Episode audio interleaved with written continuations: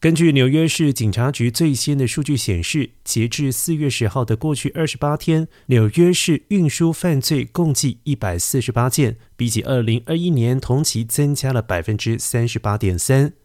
从今年初到四月十号，运输犯罪共六百一十七件，比去年同期三百六十七件增加了百分之六十八点一。光是三月，纽约地铁就有一百八十件犯罪事件，数量比起去年同期的一百一十八件暴增了百分之五十五。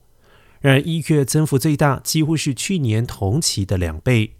纽约市长亚当斯的全面对抗犯罪计划似乎效果有限。他提出联合应应团队，由心理健康员工、警察、社区筹办人员组成，共同处理贫穷、游民以及犯罪议题。目前已经获得纽约州长霍楚的经费拨款，承诺会增加收容中心以及心理健康床位。